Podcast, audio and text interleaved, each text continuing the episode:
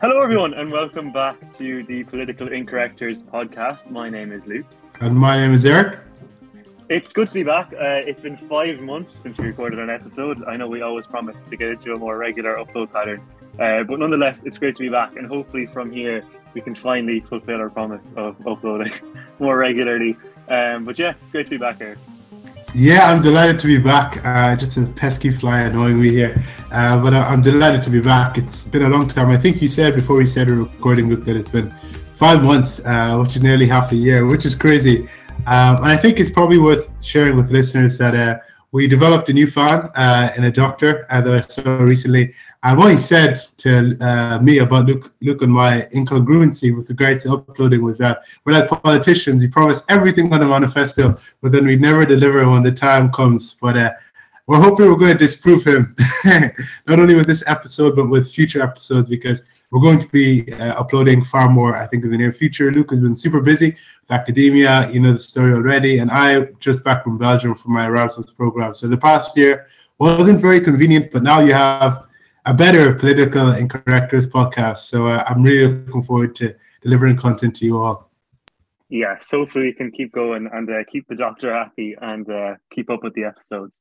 Um, but yeah, look, it's been half a year pretty much. Um, obviously, a lot we've done a lot personally, um, but politically, um, so much has happened in Ireland and across the globe. So much, um, you know, whether it's the no confidence motion in the government uh, a couple of weeks ago, or obviously to the extreme, the awful invasion of Ukraine. So much has happened that drastically changed the world since we last recorded.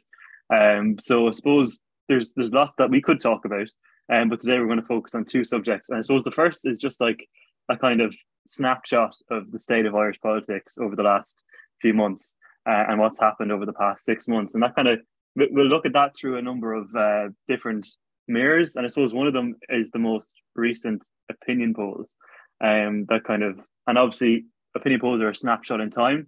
But I think if we were to look at the most recent one, um, they're kind of all pretty much similar. And of course, Sinn Féin is on the very top. Um, and the Irish Times, I just I just grabbed the numbers and might go through them just so people are aware that that's like earlier this month, so 14th of July.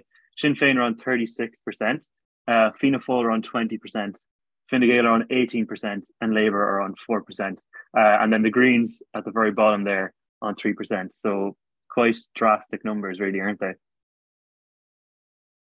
Yeah, they, they absolutely are. Uh, something that I think is interesting to note from the outset, though, is that although uh, Sinn Féin are leading, uh, Fianna Fáil uh, follow and Fine Gael uh, follow Fianna Fáil, I think the biggest uh, trouble uh, that all of the parties are in individually, especially the top three parties, uh, fall on the Fianna Fáil side. I think it's actually funny how Fine Gael are third when it comes to popularity, Fianna Fáil are second, yet it's Fianna Fáil that seems to be in the crisis with regards to happiness uh, amongst TDs uh, in terms of where they're at, in terms of popularity, their ability to appeal to the electorate. So I think that's quite paradoxical because going by the poll alone, you'd think that it'd be a flip uh, for, for, between Fine Gael and Fianna Fáil, but it's not.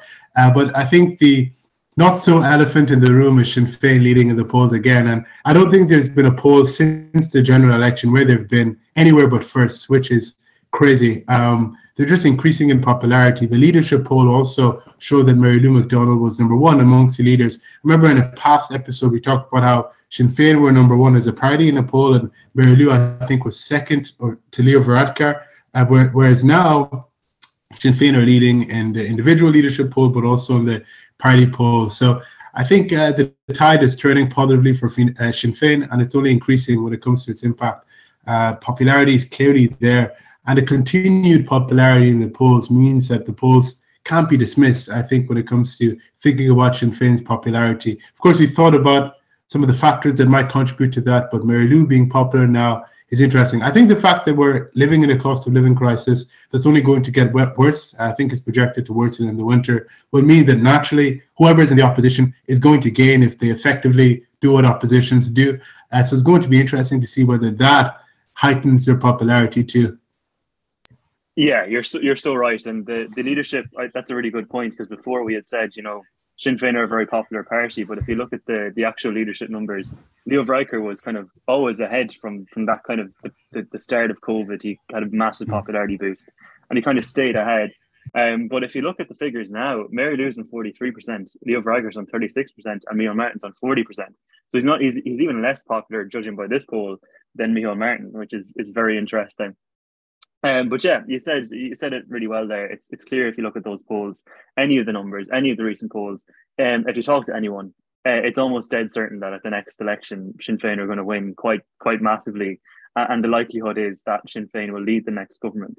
Um, and yeah, you're right again about the issues. I mean, there's so many issues in the country at the minute. The biggest one, the cost of living crisis, pretty much the cost of everything is going up. If you walk into a shop uh, now, anyone uh, and picked up a basket of stuff, um, it's probably going to be much more expensive than it would have been six months ago. You know, everything's everything's risen. I, I work in a shop, and, and all the stuff has risen uh, in price by fifty percent, and that's obviously out of pure necessity because of the cost of of everything. So yeah, it's the biggest issue, and I think people feel like um, that the government aren't doing enough.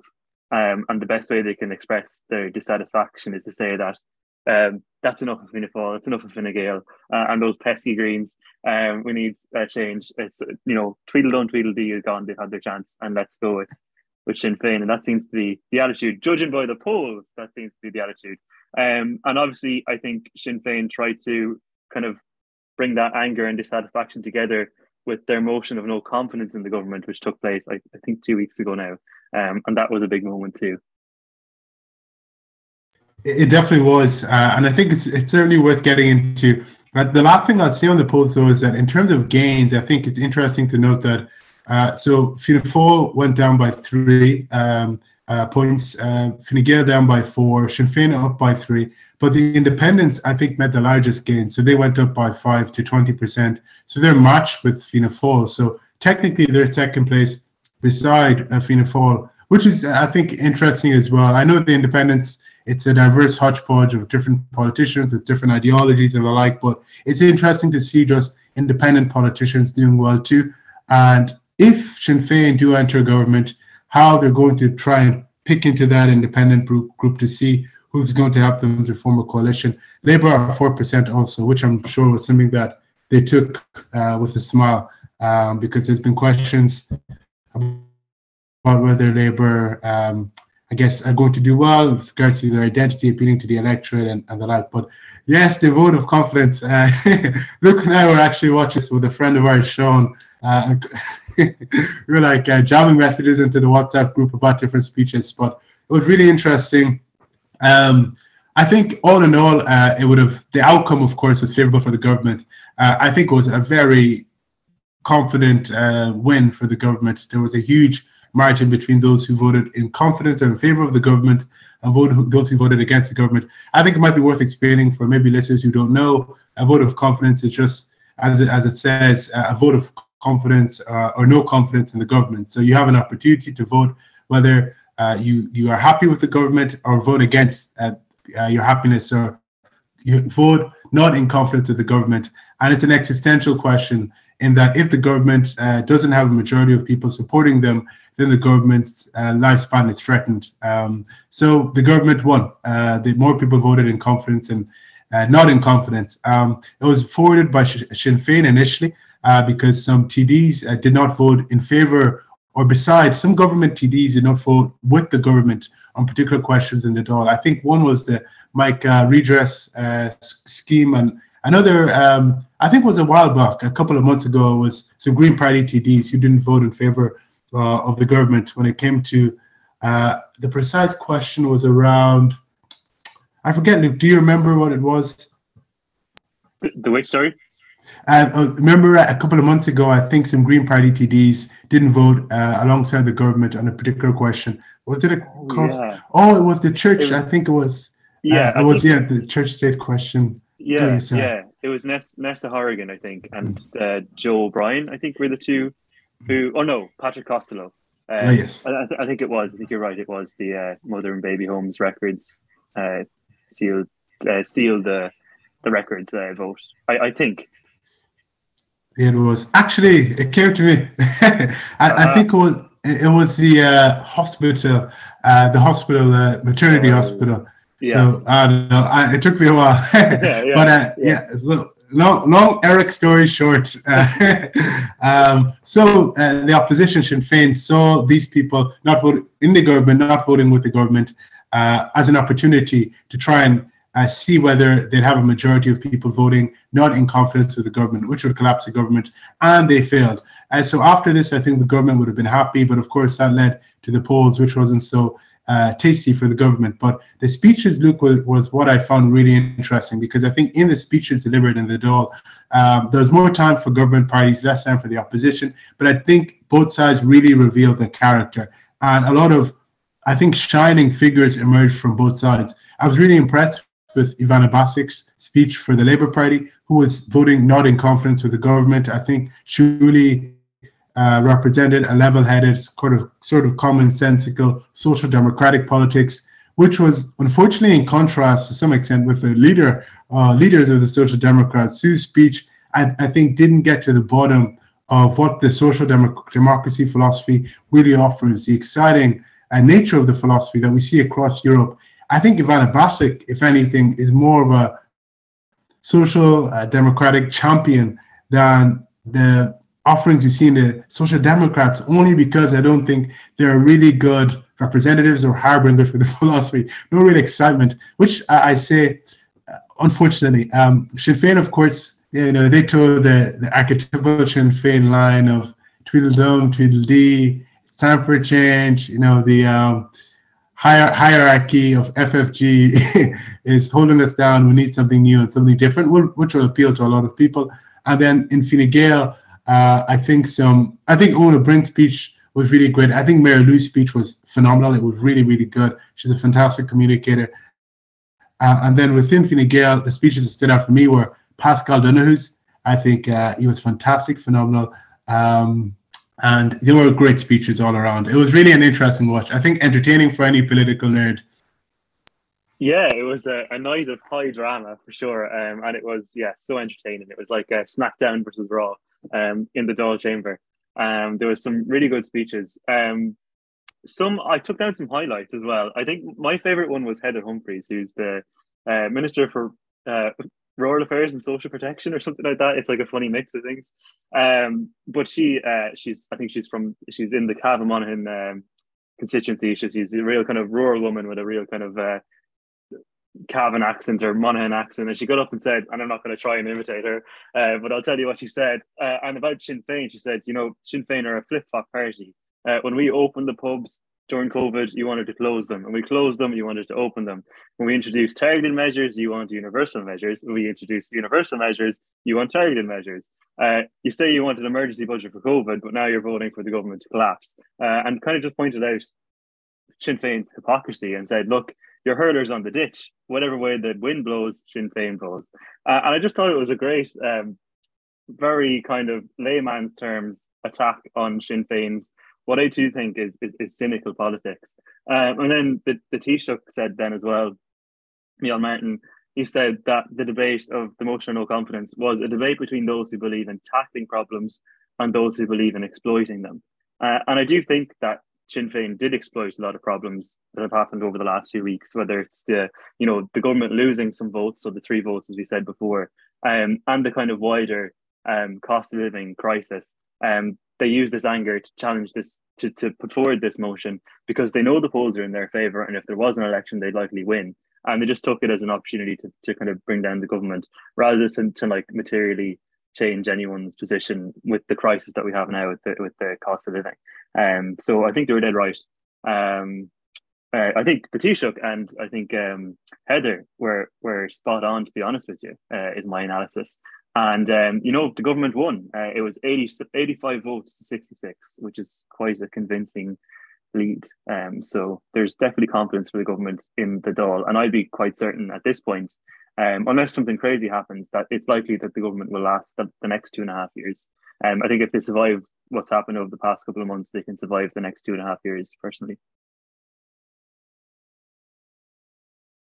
Yeah, I definitely think internally uh, within the Dáil, um, the, the vote definitely solidified the government's um, place in, in, leadership. I don't think there's any substantial chance, as you said, Luke, of that place being questioned uh, for the next term. Although uh, one of the things that I'm sure uh, we both come across in recent times, and many people who might be listening this, um, is the crisis within Fianna Fáil. It's something that I alluded to uh, earlier when talking about the polls. Um, there's a lot going on right now to um, essentially, I think, reckon with the question of who Fianna Fáil is. And this is a question that we actually broached earlier, uh, uh, I think last year, maybe two years ago. We had Uruemu Adejinmi, who was the former uh, uh, of uh, the Longford Municipal District, on our podcast, and of course, a representative of the Fianna Fáil Party uh, on the local council in Longford. Um, where Luke and I are based, uh, Mighty Longford, and we talk with Uruemu about Fianna Fáil and their identity and whether they have uh, a distinctive identity that will appeal to the populace and particularly younger cohorts within the populace now and into the future. And then it was a question that people were asking and thinking about, and certainly Luke and I were thinking about in our conversations on the podcast. But now it's something that I think is right in the face of everybody who cares for politics or cares for the Fianna Fáil party. So much so that recently there was a meeting uh, of, I believe, 30 TDs and senators um, who came together uh, essentially to discuss how Fianna Fáil can set itself apart uh, from other parties, amongst other questions. Brian Cowen, I think, was one of the most notable politicians at that meeting, and he's come out um, publicly to talk about the need for this and how the parliamentary party might be out of touch with backbenchers who are really thinking about this issue, which is really, really interesting. Uh, it's a worry, I think, for many within Fianna Fáil.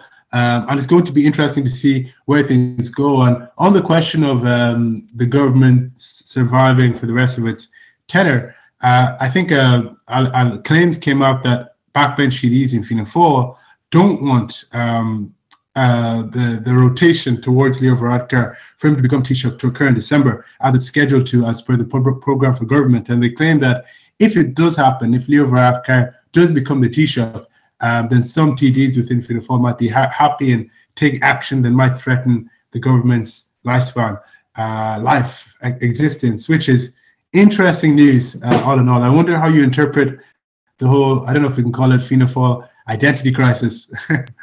yeah, it's it's going to be really interesting, and it's probably like one of the biggest stories of this whole government is like seeing Fianna Fáil evolve from you know, a completely irrelevant party that people thought were dying to leading this government, and now they're in, as you said, a kind of identity crisis. Um, and I think people try to frame this meeting of TDs to discuss the party's future as like a kind of backbench backbench Fianna Fáil revolution. And I think Jennifer Bray, I listened to a podcast, the Irish Times political podcast, uh, and she said it's it's more so just this kind of perennial uh, Fianna Fáil identity crisis. That they just they just don't know who they are or what what they stand for, um, and they have been for a while. This party that kind of just flip flops between positions and tries to appeal to the widest group possible. Um, and yeah, I, I, I think to be honest, I think they're just afraid about what the future holds for them. I think they see Fine Gael, and even though Fine Gael, if you judge the polls, they're, they're slightly less popular than Fianna Fáil are. I think they see that Fine Gael has their identity kind of tied down as this centre right party. They're like economically liberal. They're about balancing the budget. They're about you know trying to put money back in families' pockets. And um, they're stridently against Sinn Féin's policy um, and position. Whereas Fianna Fáil, I think, are much much softer on whether they'd go in government with Sinn Féin first of all.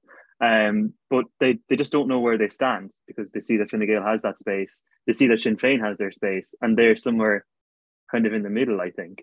Um, and they just don't know what the future holds for them. I think it's that fear that's making them think about their identity and their future. Um, and they blame a lot of it, I think, unfairly on Micheál Martin. Um, they see that if Micheál Martin's gone, then that will somehow, you know, make way for them to find an identity.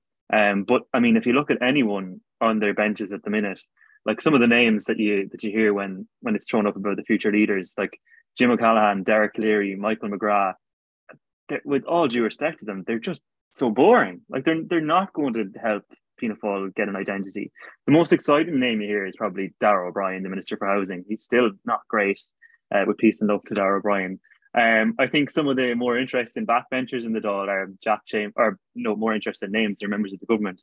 Uh, Jack Chambers, potentially Norma Foley, could do a good shot of it, but still, uh, I don't think it's inspiring. The more inspiring people for me in Fianna Fáil are in the Seanad.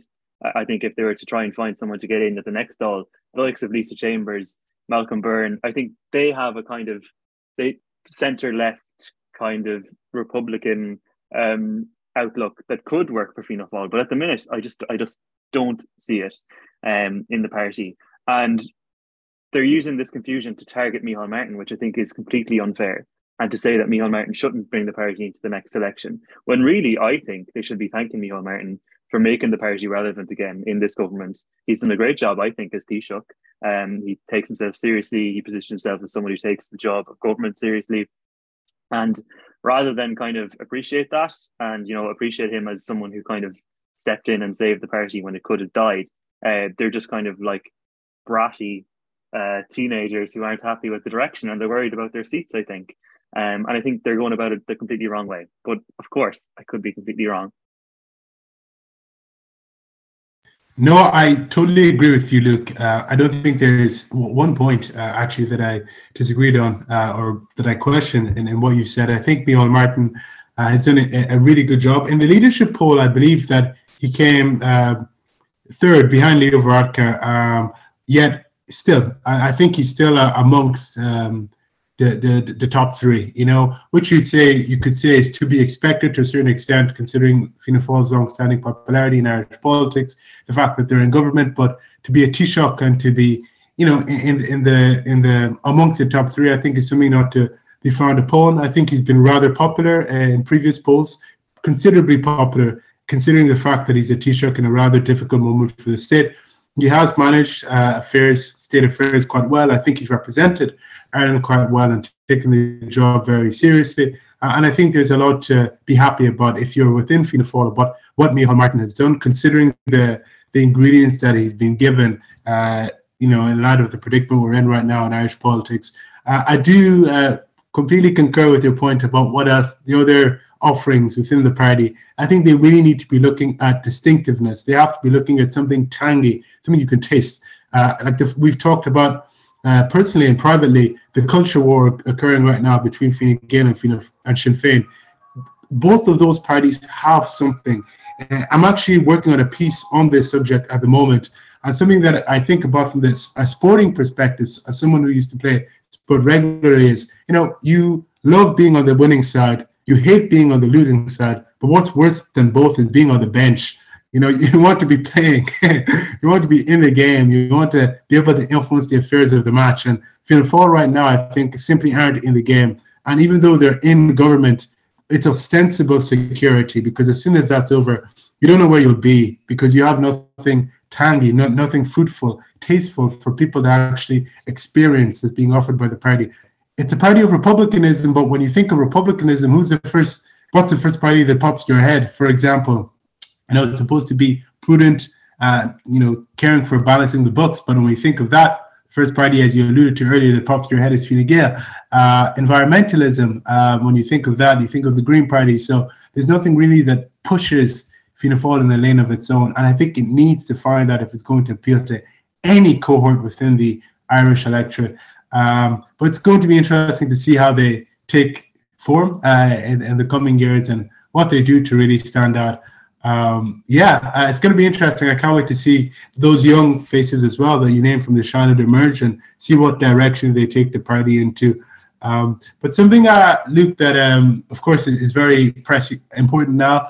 Uh, I think it's going to have a prescient impact in Irish politics in that it'll predict uh, the, the state of it uh, coming into or coming into the new year. There's a cost of living crisis, which you talked about earlier, and the big question I think that government parties have been dealing with, but also the opposition is whether more need, action needs to be taken. And um, this, I think, it's not necessarily a complicated. It, it's a complicated political question in that uh, it offers an opportunity for, uh, I think, on the opposition side, you know, posturing as if it's an easy solution. All you have to do is apply the X key, and all, all problems are solved. And I think the traditional response from the government side is, you know, we're doing all we can if you were in government, you'd see that stay off our backs and do what you do best, throw rocks. Uh, but I think in between, there have been a lot of uh, interesting contributions from both sides, but also from independents uh, as well about intervention that could occur. And state bodies, uh, the CSO, I think, have chimed in to some extent. Um, the Irish Financial Advisory Council, too. Um, there's also was a report from the ER, ES, ER, ASRI about what the government can do at these times. And I actually watched uh, Leo Varadkar on the Tonight Show, Virgin Media, and on Virgin Media talking about the issue also. And I think the big question has been uh, about whether there should be a universalist approach taken with measures introduced, or whether there should be target approach. To explain, a universalist approach is an approach that aims to uplift everybody, just a rising tide that lifts all people up, or targeted approach targeted at the most vulnerable groups within society.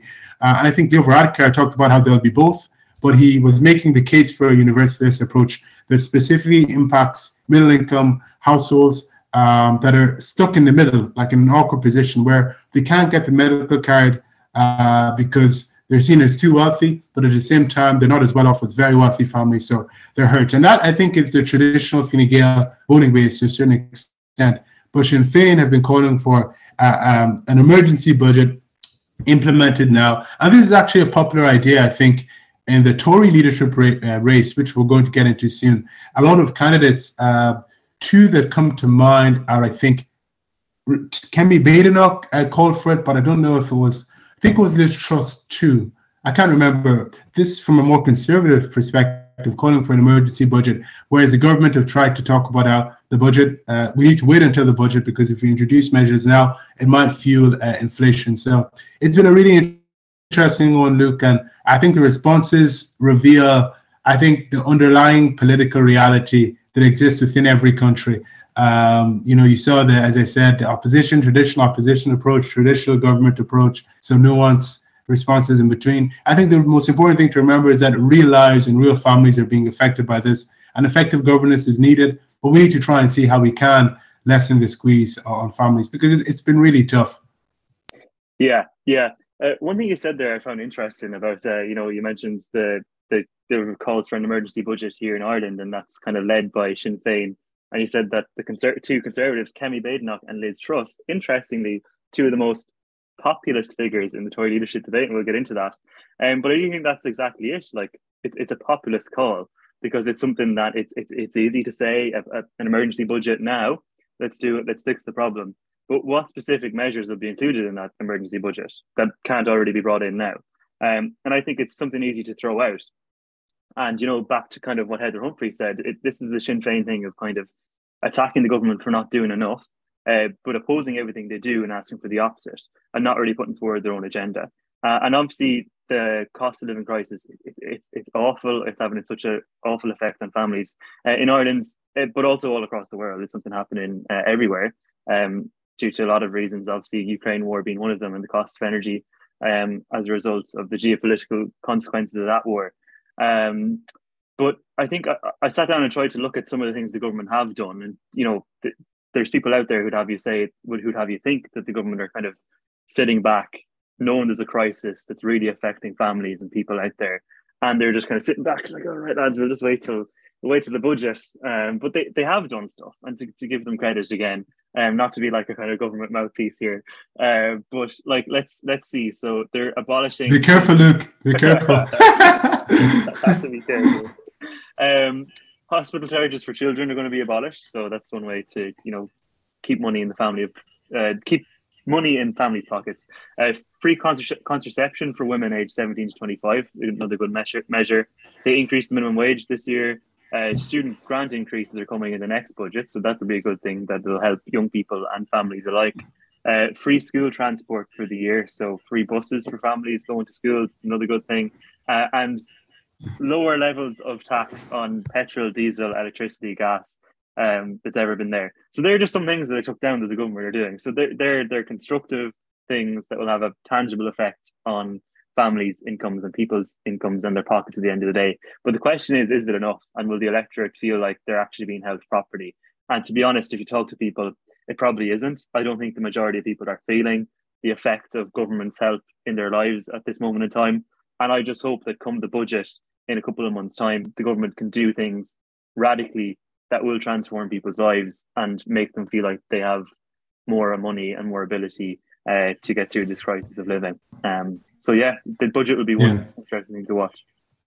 Yeah, I, have no behavioral data to back it up, but I'm sure intuitively uh, that people are more likely to feel a negative uh, a negative impact in their life than a positive one. I know that we humans we we don't think uh, in a relative context. Right now, we're living in the best time it is to live as a human being, economically speaking, relative to our forebears. And yet, when something hard hits us, you know, we feel it as if we're the only ones to ever exist. We live within our own dimension because we don't have a relative dimension in how we think. Which I know that okay, that's the behavioral finding. So I think when it comes to the positive measures that you speak to, uh, despite the fact that they're being done, uh, a huge cost for any government across the world is the fact that you have a populace that is less likely to feel uh, these things and they're more likely to think of it as marginal and ephemeral if they're not in touch with current affairs and politics, you could say, uh, than those who are in touch with current affairs and politics. So communication will be important, but also with the budget, I know there's it's an unprecedented budget because the plan originally uh, with Paschal Donohoe uh, being the finance minister was for the budget to allow for I believe, a 5% uh, increase um, every time that it was introduced. Um, yet I think this budget, uh, I think, uh, was above a 5% increase relative to the last one. I think it's a 6.7, sorry, not a 5%, but a 5 billion uh, euro increase. I think that was a specific figure. I may be wrong, but it was over that with this budget. So it's unpre- unprecedented in the sense that it was higher than it was planned uh, beforehand. Uh, and I, the increase in, in spending, I think, is reflective of the times that we live in too. So this, I think, is another uh, measure being implemented by the government that is trying to speak to the crisis for what it is, you know, a crisis. But it's another measure I think that's hard to communicate because it's not palatable, no matter what form it takes. Uh, I think ultimately for me, uh, when it comes to the Sinn Féin, the government question on the budget is whether it's practicable to introduce an emergency budget or whether it's not and what the arguments look like that support it or against it. And I think the arguments against the emergency budget has mainly been inflation. Uh, but I never think we should look at that uh, from face value and say, okay, inflation bad, so be it, shove it out. Because in, in the case of COVID, we knew that putting money in people's hands and which would increase spending could cause inflation also, but we thought it was necessary considering the challenge. So I think it's a question of trade-offs, which is uh, something we, have talked about time and again. Um, you know, and, and trade-offs how you see them are dictated by your ideological outlook. So Sinn Féin will see trade-offs in a kind of pro-left way, um, pro-left populist way, whereas the government will see it in a different perspective based upon their ideological outlook. Um, and I think ultimately we have to try and be rooted in data. What impact will it have? Is it worth the blow? And which will hurt working people and ordinary people in Ireland more? Um, and I guess in politics, there's never a right quote unquote answer to these questions. Um, yeah, so it's it's a really interesting one, and I can't wait to see things how, how things move forward. Clearly, not enough people on the door felt it was a question to uh, topple that could topple the, the government. They had a lot of support. Um, but well, once the public have their say in election time, will this be something that comes back to bite? Uh, will the external environment bite the government, even though the internal one doesn't, and when the time comes, or will we come out of this not untouched, but relatively okay, and might that actually bolster government support? Um, it's going to be interesting to see how these questions are answered. Yes, and I guess we'll just have to wait and see. And if we keep our promise to that lovely doctor, we'll talk about this lots over the next uh, few weeks and months and keep an eye on it. Um, but other big news to kind of shift away from Ireland for a bit. Um, in the midst of all the high drama of motions of no confidence and the risk of the government falling apart here, um, Boris Johnson was hounded out of office by 60 of his fellow party members. Um, bye bye, Bojo. I've always yeah. wanted to say that for the sake of alliteration. you, you, got your moment, Eric. You got it. Yeah, he's gone. And it was, um, I mean, I, I you were probably the same as me, Eric. I was absolutely glued to Sky News. I was trying to do bits during the day and it was it was always there. Um, and all those Sky News presenters, I feel like they were my best friends over those few days because they were keeping me entertained. Um, but it was crazy to watch as, you know, initially um, Sajid Javid, the Chancellor, or no, Sajid Javid, he was the Health Secretary, and Rishi Sunak, the Chancellor, both resigned at the pretty much same time. Uh, and that just triggered resignations after resignations after resignations. There was a live counter on the news of counting how many people would go, and every half an hour it felt like there was more people going. Um, it kind of the the one that the thing that spurred people on, I think, was like allegations and um, crisis or you know scandal around Chris Pincher, who I think was the deputy government chief whip, uh, and there was allegations of um, sexual harassment labelled against him. Uh, and apparently Boris Johnson knew this, but still promoted him. But he lied about knowing about it, and it just um, it, it, turned into a big scandal of did he know, did he not know, what, when did he know, and you know he lied. Uh, Downing Street lied to the press. Um, but I think a lot of it, um, I think Tory MPs just saw it as time. This is just one more thing, another lie from Boris Johnson, so it's time for him to to go. But it was a really dramatic few days and really entertaining few days. I'm sure you'll agree, Eric. No, no, it certainly was. In terms of uh, being glued to Sky News, I actually feel like I'm personal friends to Kay Burley and Sophie Ridge right now uh, because of how much I was watching them as the drama unfolded. And I, I, think, in terms of why the resignation came, you really hit the nail on the head. Uh, the Chris Pincher uh, allegation was simply rather uh, controversy, was literally the straw that simply the straw that broke the camel's back. And there was thing after thing after thing. Of course, Partygate was a huge um, catastrophe for the Boris Johnson government. Uh, there were lies told um, about whether a party, a full full-fledged party, t- took place, and when uh, an investigation was occurring to try and see whether a party actually happened, Boris Johnson was number one uh, lying about at the um, occurrence of such a party and deferring to the investigation process to try and buy himself time, which he did very effectively. And he introduced pop, introduced populist policies, which I think political commentators called red meat, to throw out to the public to get to distract them essentially from what was occurring behind the scenes in Downing Street and in the Conservative Party. Uh, but I think his time came, uh, the bell rang, and eventually what a lot of people have wanted to see has happened, and Boris Johnson has stepped down. I think I found it to be an example of how cold-hearted uh, Machiavellianism in politics, in politics serves one only to a certain extent. And after a while, integrity does matter, honesty does matter. And if you don't uphold these values, it's going to bite you in the back. And Boris Johnson, I think what worked for him for a long time was that he was seen as the leader who could win, who could get things done. The mandate that he won from the British public, which is probably the wrong way to frame it, uh, winning a mandate from the British public per se, but the majority that he won in, in, the election that put him into his position of political power was astounding and was very strong and was historical in a sense. Um, so I think that is something that worked in his favor. He was seen as a quote unquote winner. But when push came to shove, integrity mattered. And I think that's what essentially toppled Caligula from his uh, uh, emperorship. Uh, and here we are in a position where there's a Tory leadership contest and this has probably saw me uh, uh, tied to my television and my laptop more than anything. It's been really interesting to see. Uh, initially, I think I think there were a dozen people who came forward initially uh, to to run. A lot of familiar faces. So Jeremy Hunt, who ran to be the Tory leader last time and who lost in the final to Boris Johnson. Um, Sajid Javid, and as we expected, Rishi Sunak, and Nadhim Zahawi as well. Uh, so these are, I think, the popular figures. And a huge surprise for me, Luke, was the fact that in the first round, many of these popular figures were eliminated. And I think it became boiled down to figures who might be seen as underground figures, but nonetheless spoke to the heart of the Conservative Party base.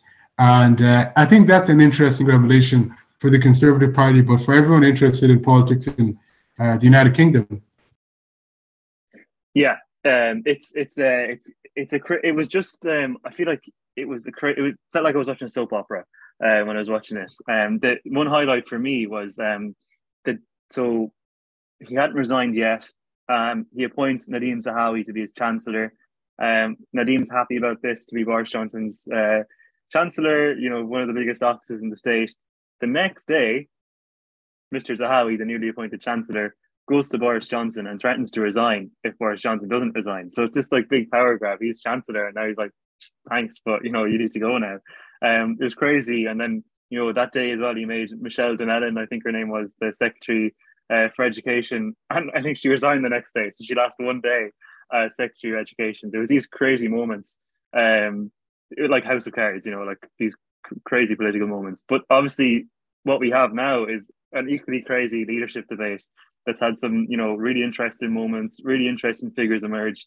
Uh, figures emerge that not from obscurity, but people you'd, you'd never think would be, you know, on that stage trying to be the next prime minister of the UK, especially when you look at people like, like you said, Jeremy Hunt, Sajid Javid, uh, Nadhim Zahawi, who were who were there trying to put themselves forward, and they ultimately um, didn't get near the top. Um, and at the top, I think you know in those last few debates, you had so you had Kemi Badenoch, Tom Tugendhat, um, Penny Mordaunt, Rishi, Liz.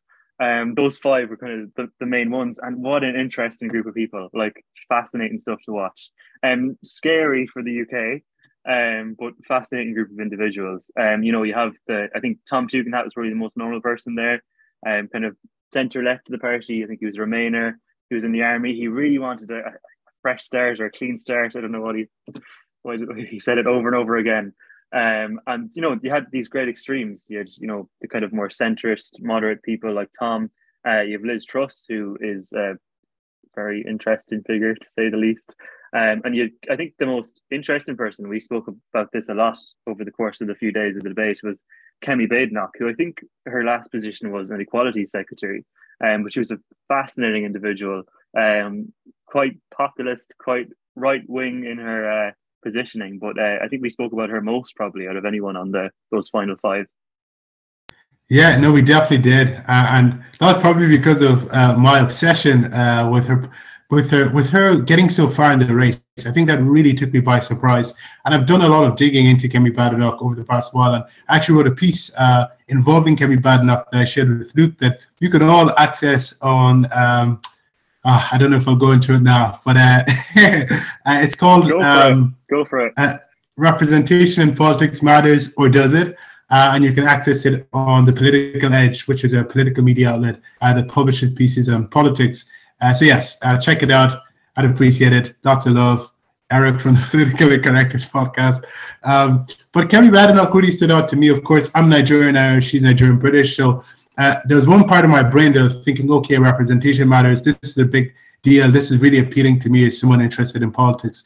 But then a lot of commentary around uh, Badenoch, and it's important for me to note Luke, that an unprecedented number of ethnic minorities actually went for uh, the Tory leadership um, uh, leader post, and therefore 10 Downing Street, the position as Prime Minister, um, which is to me a, a, big deal as someone who cares about representation in politics. We actually talked about this in our last episode with Isabel Flanagan, a former member of the Soc Dems, and Jane Butler of Fianna Fáil.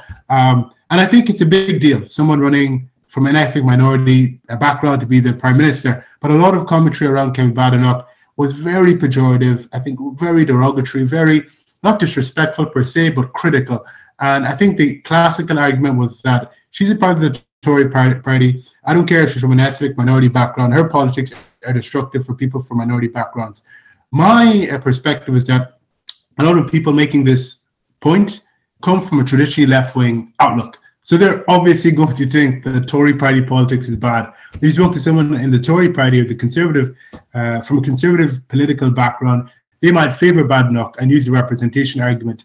Me, as someone who, of course, has my polit- political character, but cares more for representation more than anything because of what it brings to a political culture, I think Kemi getting involved in politics is incredibly inspiring. As someone who's Nigerian Irish, that was a big deal for me seeing her on stage. Luke will tell you, you know, debating. Um, so yes, I think representation matters, and it's something that we should promulgate. There will be people who undermine it as a value because of political bias, but I don't think we should let that get in the way if we truly care for representation, or else we're promoting hegemony and not different voices. And I think this is something about Kemi Badenoch that really saw her increase in popularity.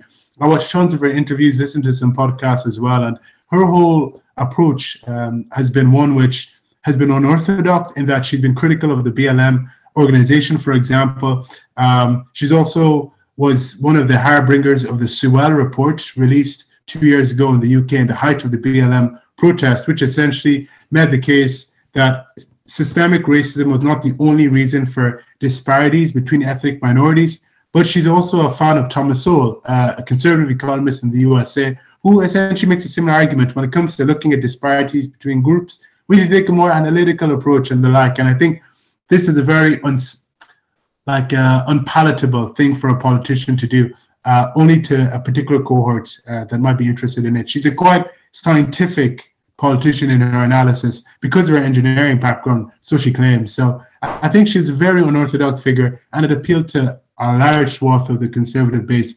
I think if she had got to the final two now, she would have been the undeniable winner. Uh, I think we would have been able to predict it in advance because of how appealing it is to the Conservative base. So yes, Kemi Badenoch, an interesting figure. I certainly don't agree with her politics. I say that on record now. But I come from a town called Longford, which taught me not to judge people by the color of their politics, but the content of their hearts.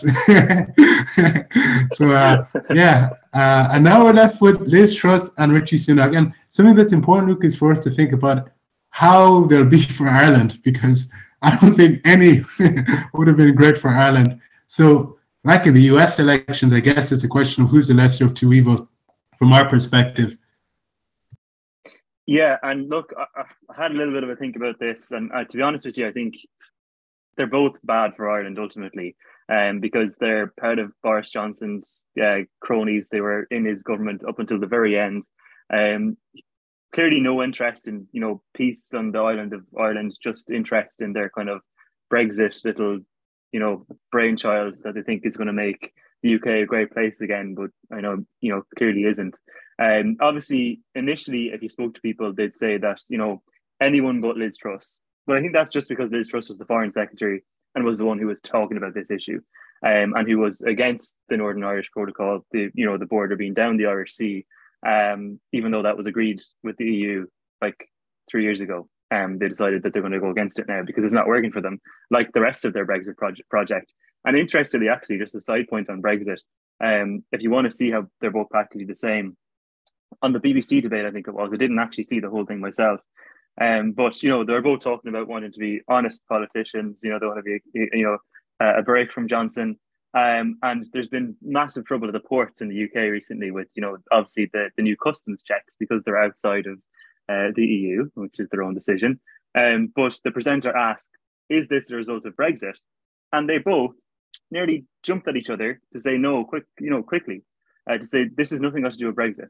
So they're liars um, and they they just want to make this Brexit thing work. Um, interestingly, Liz Truss was a Remainer back in the debate, but you know, like Boris Johnson, I think she's a political opportunist, and she'll change her colours uh, to suit what she thinks will get her votes.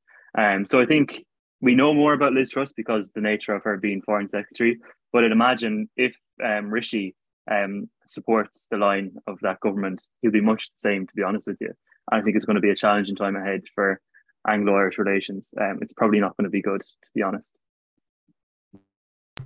Yeah, something that I've really appreciated from our Tánaiste Leo Varadkar is how honest he's been when talking about the UK. Uh, I think that's something that he's appreciated for generally in politics, just being really candid and honest and honest, uh, not necessarily by his political friends, because it's costly having to face the truth as it is, but on uh, the UK relations, he's time and again talked about how it's in a really hostile place, arguably the most hostile place it's ever been in uh, over the past few decades. And I think from our perspective, this is really shaky because the Good Friday Agreement, in historical terms, relatively speaking, was only yesterday. And we don't need things shaking it up now, especially with calls for United Ireland from Sinn Féin, who might be in government in the south and who uh, have a first minister in the north. We need relations to be stable. We need things to be going okay. Brexit just happened, which caused severe disruption. We need things to be steady. And in the UK, I think we have no assurances of this right now. Boris Johnson, uh, as you said, Luke, a political opportunist, uh, likes of Jacob Rees-Mogg in his cabinet, Liz Truss, uh, Rishi Sunak, simply trying to, I think, dance around the reality of Brexit when it comes to its negative consequences, to sell the populist vision and argument of sovereignty, wumpty wumpty, you know, the talking points uh, to be completely respectful because maybe there's a philosophical case to be made for sovereignty, but still.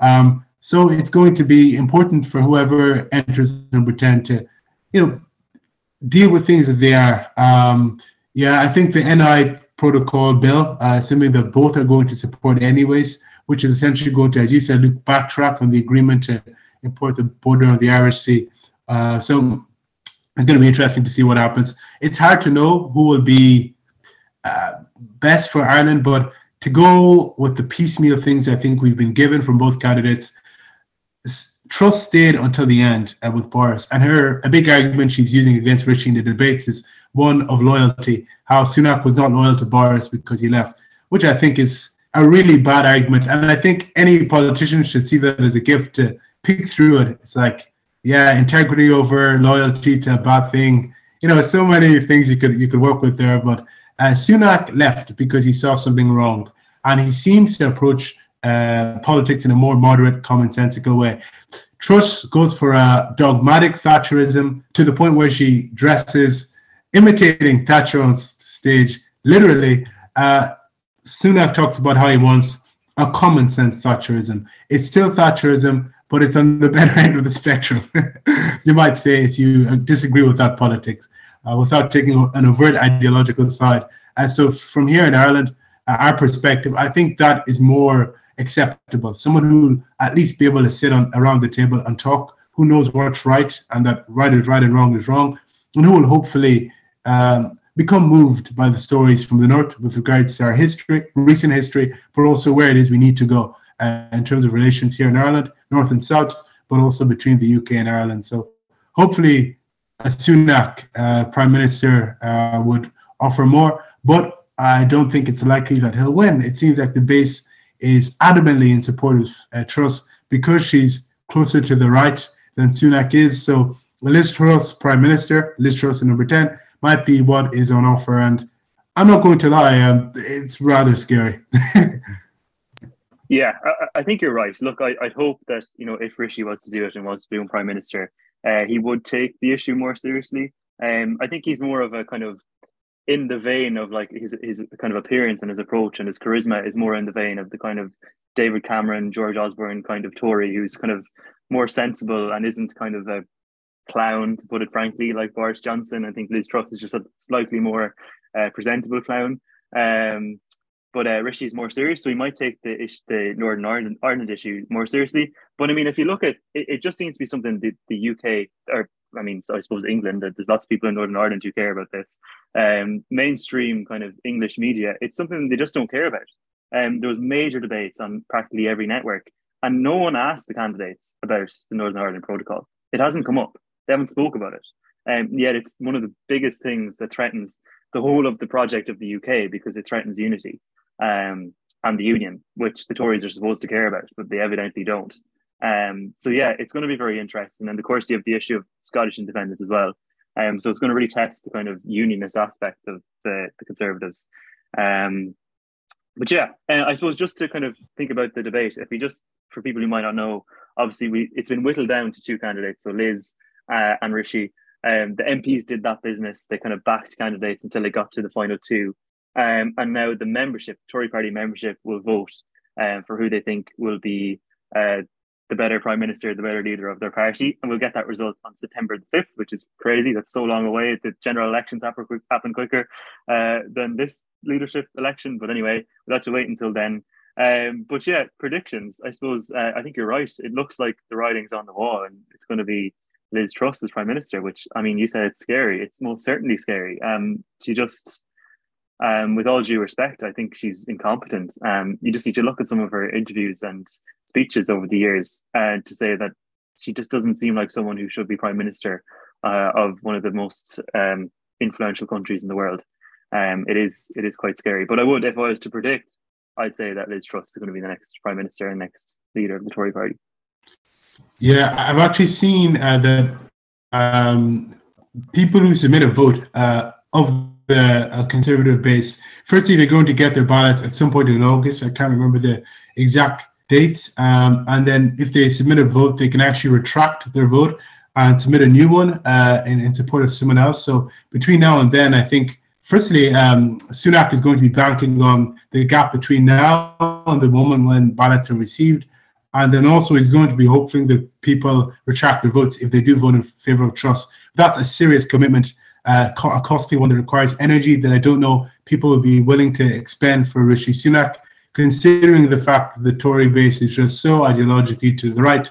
Uh, Truss simply, I think, um, tickles those feathers better than Sunak does in terms of our politics. So it's going to be very interesting to see how things pan out. I think we can be sure that Truss will have Johnson and uh, the likes of Jacob Rees-Mogg, staunch Brexiteers, if not in her cabinet, but in her ear uh, guiding her with regards to policy, um, which is not going to be favorable for Ireland. So if she is Prime Minister, I'm hoping for a serious U-turn uh, in the approach and a recognition of the importance of maintaining peace in the north uh, for all of our, our sakes. And as you said, Luke, it's really interesting how in the debates, and I know this is a separate topic that we can probably get into in a different episode, the question uh, questions surrounding the Northern Ireland Protocol weren't asked, really consequential ones. But the question, what is a woman, uh, came up. You know, it talks, I think it alludes to, it points towards how strongly uh, the culture war, how pervasive it is within politics in this side of the world. When it comes to serious matters such as the question of who's going to be the next prime minister, how seriously it pervades our politics, the culture wars, uh, so much so that we forget other substantial, uh, fundamental political questions such as dealing with Brexit, its residues, and peace in Northern Ireland, and unity of the, the unity of the union. Um, it's going to be going to be interesting to see what, what the next chapter holds uh, for UK politics, but also politics over here too, especially in light of this culture war influence. For sure, yeah. And one of the biggest uh, topics of debate in the last debate was, uh, I think Nadine Dorries uh, attacked Rishi Sunak for wearing a very expensive suit that cost four thousand euro and very expensive shoes, and said that Liz's earrings are from Claire's and they cost four pound. Um, and that's that's the level of debate that's happening. Yeah crazy. Liz, Liz, and therefore she's a, a bastion of the working class. Yes. you, you judge it based upon how much the earrings cost. oh gosh, but um, I am really happy. Well, I wouldn't say happy, maybe a bit doomy, but uh, I tend to be an optimistic person, like my my, my co-host Luke um, yeah, I'm optimistic about the future of, even if I'm pessimistic about the future of politics um, in the British House, I'm optimistic about uh, the future of the the Political Incorrectness podcast. Uh, and uh, you all can be too. Uh, to my doctor, my very kind doctor. There will be more episodes. To our listeners, there will be more episodes in the near future. And hopefully, we get into a regular stream that you all can be happy with. And we're hoping to deliver premium content uh, around Irish politics and keeping you all up to date as to what's happening in Irish politics and doing some innovative, some cool things with regards to dealing with subjects in politics. We've definitely floated a lot of cool ideas over the past while. But thank you so much for listening to another episode of the Political Incorrectors podcast, our episode back. We've probably said that too many times. Uh, hopefully, uh, the number of times we say back after uh, closing when closing an episode uh, reduces into the future. Uh, and yes, we really hope you enjoyed it. If you did, please um, follow us on uh, YouTube if you're watching the video. So subscribe to our channel. I like the video also if you can. We'd really appreciate that. Follow our podcast, po- podcasting platforms wherever you're listening to us. Make sure to like the podcast. That is really helpful for us and give us a high rating if you rate us highly, which I'm sure you do. Um, stay tuned for future uploads. Uh, we're definitely going to be back with an episode very, very soon. So thank you so much for joining us again with this episode. We're very excited to see you in the next one. Bye. Long.